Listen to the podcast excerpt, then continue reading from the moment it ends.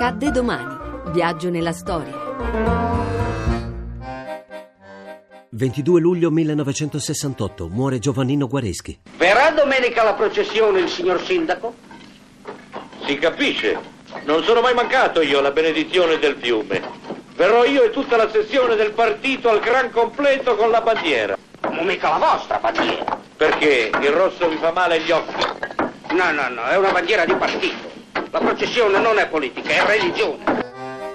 È uno degli scrittori italiani più venduti nel mondo, oltre 20 milioni di copie vendute, nonché lo scrittore italiano più tradotto in assoluto e ancora è un caricaturista e un umorista, un giornalista famoso. Del mio paesaggio umano lui era una componente non sostituibile. Ecco, io non ho mai trovato una creatura con cui intendermi come mi intendevo con lui furia di bestemmie, di, di pugni sul tavolo, eh, di cose così, però.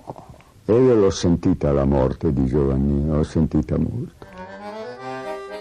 Ma al suo funerale, di quelli che contano e dei tanti amici giornalisti, non c'è nessuno. Forse è il suo carattere irriverente che gli procura spesso dei guai, soprattutto con le istituzioni.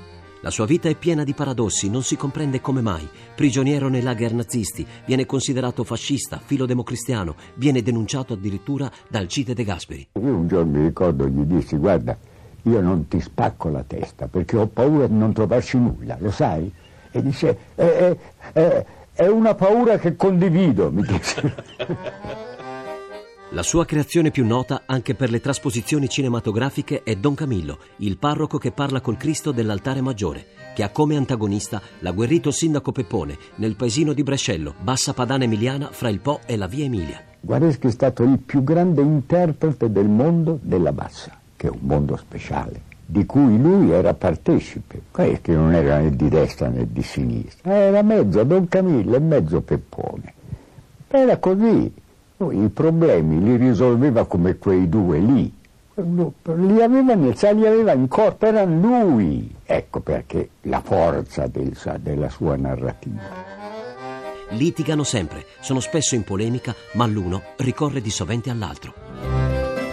A domani da Daniele Monachella. In redazione Laura Nerozzi, le ricerche sono di Mimi Micocci, alla parte tecnica Stefano Capogna, la regia è di Ludovico Suppa. Il podcast e lo streaming sono su radio1.rai.it.